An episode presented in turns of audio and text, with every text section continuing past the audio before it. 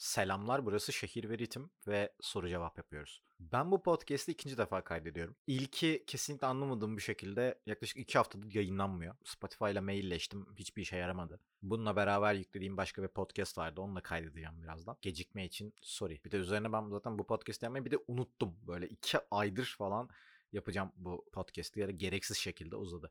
Ama şunu açıklamak lazım. Ben ilk başta soru cevapların şu kafada olduğunun farkındayım. Abi çekecek içerik kalmadı.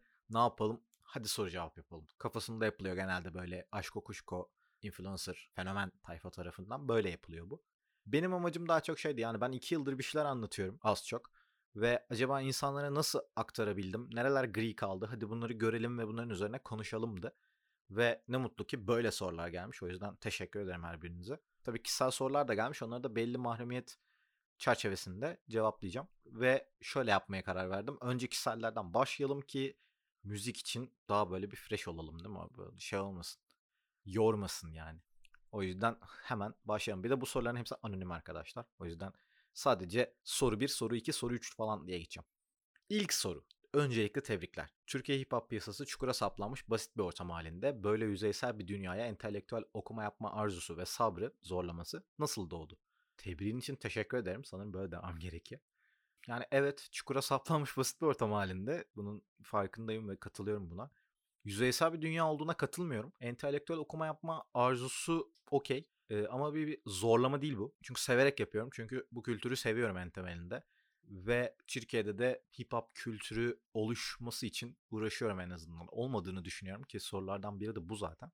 Ee, ama şöyle bir şey yok yani ben bir bölüm kaydetmek için şöyle başlamıyorum.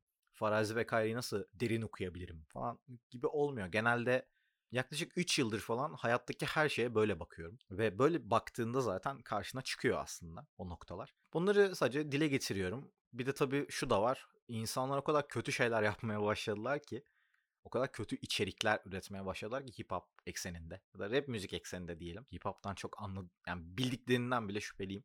Böyle benim yaptığım böyle inanılmaz elit entelektüel falan kalmaya başladı. Bunun farkındayım ama hani böyle bir çabam yok. Ee, ama tekrar teşekkür ederim. Sıradaki soru. Düğününde hangi parçayı çaldıracaksın abi? Bilmiyorum vallahi düşünmedim. Düğün konsepti bana inanılmaz uzak. ee, o yüzden hiç böyle bir byte bile harcamadım beynimin içerisinde. Ama Çağrı Sinci'nin yaptığını bayağı takdir ediyorum ve büyük ihtimal ben de öyle bir şey yapabilirim. Bir sonraki soru. Abi Ender Düşünce platformunu biraz açar mısın? Şimdi ben açsam kesin yanlış açarım. ee, o yüzden Ender Düşünce platformu yakında bir YouTube kanalı açacak. Ben de açıldığında paylaşırım her yerden. Siz de böylece görürsünüz ve Ender Düşünce platformu sizin için biraz açılır. Bir sonraki soru. Abi seni yeni yeni tanıyorum da hakkında bilgilenmem için en iyi yol ne? Twitter ve Instagram adresim. Yani sonuçta üz- hakkımda yazılmış bir kitap olmadığı için e, buralar var. Zaten yazdıklarımdan ve paylaştıklarımdan az çok nasıl biri olduğumu anlarsın, bilgilenirsin diye düşünüyorum. Hani burada bilgilenmekten kasıt ne bilemediğim için böyle varsaydım, böyle cevapladım.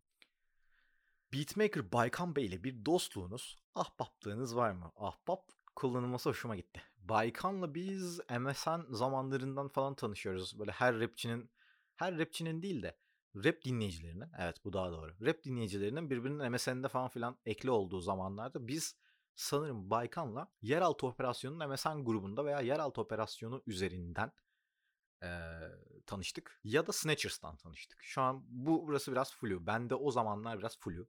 Ama o şekilde tanıştık. Hatta ben Baykan'ın neden yaptım bilmiyorum ama bir kapağını yaptım. Ee, sonra benim dal kavukluklarım yüzünden bir süre konuşmadık ama şu an kaldığımız yerden devam ediyoruz. Evet bir dostluğumuz, ahbaplığımız var yani. Gerilla Republic ile ortak bir podcast gelir mi? Yani bizim Gerilla ile şu an programlarımız inanılmaz ters ve bir süre daha ters olmaya devam edecek büyük ihtimalle.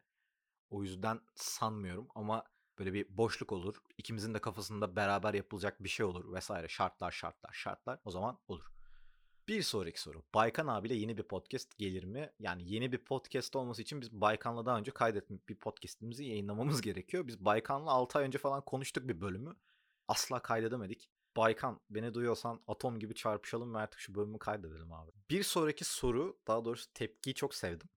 Bazen kullandığın keskin dil hip hop edlere benziyor. Burada bir anlam karmaşası olmuş. Hip hop ed derken kastettiği şey dinozor. Yani dinozorlar gibi hani yeni, yeni sound'u kötülüyorsun gibi olmuş. Yani Amerika'daki falan özgün ve nispeten artık artık oradan da biraz suyu çıktı ama e, yaratıcı kafaları seviyorum. Ama sırf e, yeni soundla barışık görünmek için böyle yeni çıkan bir işi beğeniyormuş gibi yapmak taraftarı değilim. Güzel işler yapıldığında dinliyorum. Kontkar'ın 100 albümünü hala dinlerim. Ee, ama işte bu Kontkar'ın son zamanlarda kendisinin karikatürü haline geldiği gerçeğini ve benim bunu dillendirmemi engellemiyor. Ben de öyle yapıyorum. Ee, sanırım biraz şey oldu gerçekten. Yani yeni nesil sound'a ben inanılmaz okeyim. Yeni sound'a inanılmaz okeyim. Hiçbir problemim yok bununla. Ee, ama arkadaşlar gerçekten iş gerçekten çöpün çöpünün çöpü haline falan geldiği için kendime saygım olduğu için şu an aralarından yeni sound'dan, yeni nesil sound'dan bahsediyorum. Beğendiğim çıkmadı uzun bir süredir. Evet ben de bunun farkındayım. Ama burada ben dinozorlaşmıyorum. Sevdiğiniz üreticiler sizi kullanıyor. Böyle bir durum var. Ha ama hipaped anlamıyla kullanıldığında hipaped olmaktan gurur duyarım ki kendimi de öyle görüyorum. Gatekeeper değilim ama yani bu kültüre şunlar girebilir moruk bunlar giremez. İşte ilmatik dinlemediysen sol yangın merdiveninden siktir git falan. Olmuyorum yani. Ama bunu olmuyor olmam vasat içerikleri okeyleyeceğim ve aman işte beni dinozor sanmasınlar diye bunları eleştirmekten geri duracağım anlamına gelmiyor. Bir sonraki soru ki bu soruyu asıl beklediğim sorulardan biriydi bu yani. Son podcast'inde 2015 kafasına dönmen üzdü biraz. Adamlar gangsta müzik yapıyor. Niye silah var diyorsun klipte. Bunu kullanabiliyorlar mı falan diyorsun. Kontkar'ın saçı pembe diye yurt dışı kopyacısı diyen Sansar'a dönüşüyorsun gitgide demiş. Sevgili arkadaş burada ufak bir bağlam vermem gerekiyor. Ben Kontkar'ın kliplerinde falan filan artık bu çok Amerikan ruhu olduğunu düşünüyorum ve bunu bir podcast'ıma dile getirdim. Dedim ki hani o klipte o kadar fazla silah var, milah var ama bu artık karikatür hale geldi. Komik yani dedim. Ee, arkadaşın tepkisi de buna. 2015 kafasına döndü. Yani yine dinozor denmiş bana. Artık yani ne yapayım bilmiyorum ama. Yani arkadaşlar Kontkar bence gayet her şeyin farkında ve çok gerçeklikten koptu artık bence Kontkar'ın yaptığı şey. Ve tekrar söylüyorum bence 100 albümü Türkçe rap için çok değerli bir albüm. Ama asıl dinozorluk burada olabilir mi yani? Kontkar 100 albümünü yaptı diye hani bu kadar da gözlerimizi kapatmasak mı?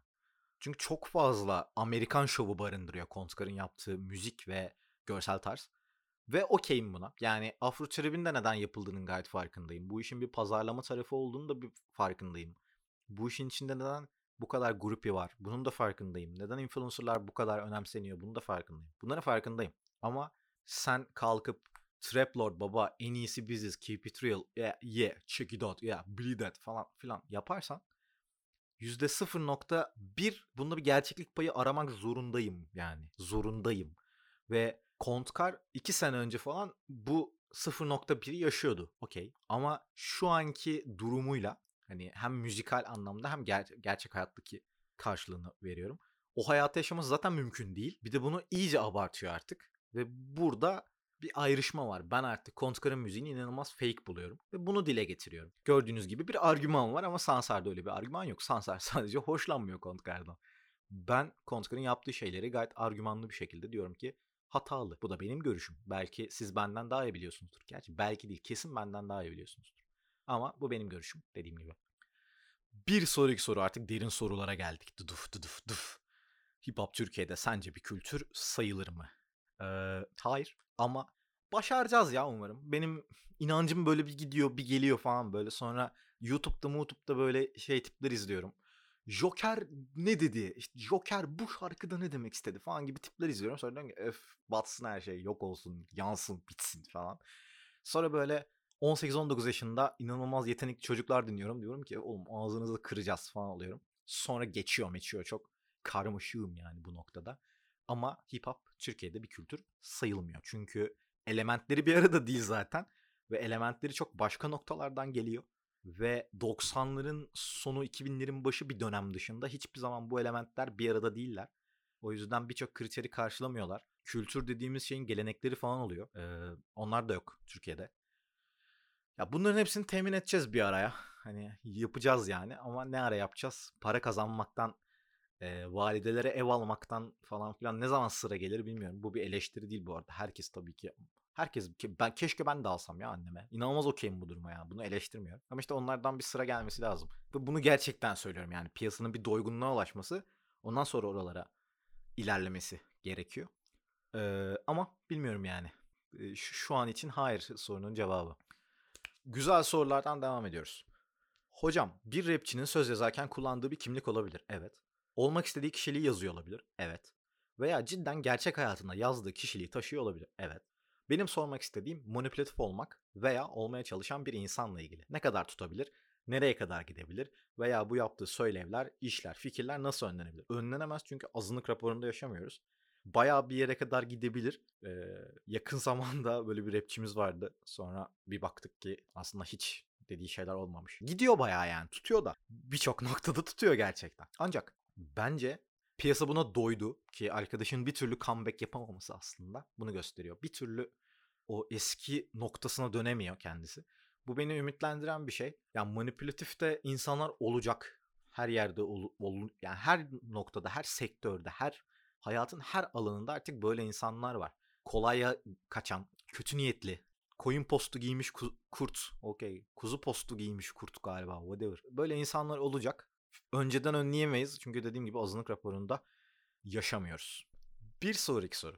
Tatu şarkısı yani aslında Zenci 2020 yılı içerisinde o konseptteki bir parçaya Kontskar'ın feat girmesi sence olumlu bir etki yapmış mı? Şarkı hakkında onun üzerinden kaç verirsin? Dinlenme sayısının güncel piyasada bu kadar önemli yer tutmasına rağmen aynı gün Red Key'den bir albüm bir de e, Kontskar'ın feat yaptığı bir single çıkması sence doğru mu? Ben Zenci'nin gerçekten böyle çok uzaklaşmasını e, müzikten eleştirmiyorum yani hani komik bir yere bağlamayacağım. Gerçekten bir kafasını dinlemesini ve müziğe dair ne yapmak istediğini bir sorgulaması gerekiyor. Çünkü yüzünü ve ismini inanılmaz ve sesini inanılmaz eskitti. İnanılmaz fazla eskitti. Yani ben artık gerçekten kötü oluyorum Zenci'yi gördüğümde böyle Spotify'da falan. Diyorum okey yani hadi geçelim bunu skip. Oluyorum. Ee, şarkıya 10 üzerinden 1 veriyorum o da Konskar'ın hakkına. Şarkıyı hiç beğenmedim. Bayağı kötüydü. Ee, ve tabii ki hani güncel piyasada bir albüm bir single çıkarmak tabii ki doğru bir şey yani. Sonuçta sürümden kazanma kafasıyla bakılıyor büyük ihtimalle. Büyük ihtimalle değil kesinlikle öyle bakılıyor da. Niyeyse öyle bağlı. Sonraki soru. Piyasayı sallayacak dediğin oyunu değiştirme potansiyeline sahip gözünden kapmayan upcoming artist var mı? Bununla ilgili bir podcast kaydettim. Ama patlamaya hazır dediğim Hefe var. Ve son soruya gelirken favorim. Favori sorumu sona sakladım. Türkiye müzik sektörüne giriş yapacak no name bir müzisyen yayınlayacağı ilk projesinden itibaren hatasız ve doğru bir karakter çizmek için mi uğraşmalı? Yoksa proje ürettikçe ve sektörde ter döktükçe deneyim kazanıp kendinin en iyi versiyonuna mı dönüşmeli? Bu sorunun sebebi şu. Genelde ülkede yeni müziğe başlamış genç yeteneklerden 10-20 yıllık tecrübesi olan bir sanat güneşi olmaları ve sıfır hatayla yola devam etmeleri bekleniyor. Bu beni korkutuyor. Ülkedeki linç kültürü her şeye kızabiliyor demiş sevgili Anonim. Teşekkür ederim bu detaylı ve güzel sorusu için ülkedeki linç kültürü değil dünyadaki linç kültürü ve bence bu cancel kültürünün böyle bir biraz rahatlaması gerekiyor. Me Too gibi hareketlerle çok güzel şeyler cancellandı ve inanılmaz okeyim. Kesinlikle bunu tartışmıyorum. Ama özellikle son böyle bir 6 aydır falan o kadar boş şeylerin cancellandığını görüyorum ki özellikle Amerika'da falan böyle okey falan oldu. E, linçlendiğini vesaire. Türkiye'de de biraz e, yanlış şeylere gidiliyor linç kültüründe. O yüzden seni sana an, anlıyorum seni yani konuşamadım. No name bir müzisyen hatasız ve doğru bir karakter için çizmek için uğraşmamalı çünkü mümkün bir şey bu. Ama sektörde ürettikçe ve ter döktükçe deneyim kazanıp kendinin en iyi versiyonuna da dönüşemez. Çünkü kendinin en iyi versiyonun asla ulaşamayacağın bir şey. Asla gidemeyeceğin, erişemeyeceğin bir şey. Ama o şey tabii ki yani aslında kendinin en iyi versiyonuna tabii ki dönüşürsün aslında. Ama bu bir loophole. Yani sürekli kendinin en iyi versiyona dönüşmeye çalışma çaban. Hani böyle bir hamster çarkı gibi düşün. Onun ismi evet kendinin en iyi versiyonu odur. Sürekli en iyi, en iyi, en iyi, en iyi yapmaya çalışırsın. Ben de kulaklığıma vururum. Umarım ses size gitmedi. Ya bence yanlış noktalardan bakmışsın. Demek istediğini kesinlikle anladım. Ama no name bir müzisyenin bence yapması gereken 3 tane şey var. Rapçinin daha doğrusu. Yani ben müzik konusunda tavsiye veremeyeceğim için rap, e, rapçilerden örnek ver, e, şey vereceğim. Yol göstereceğim.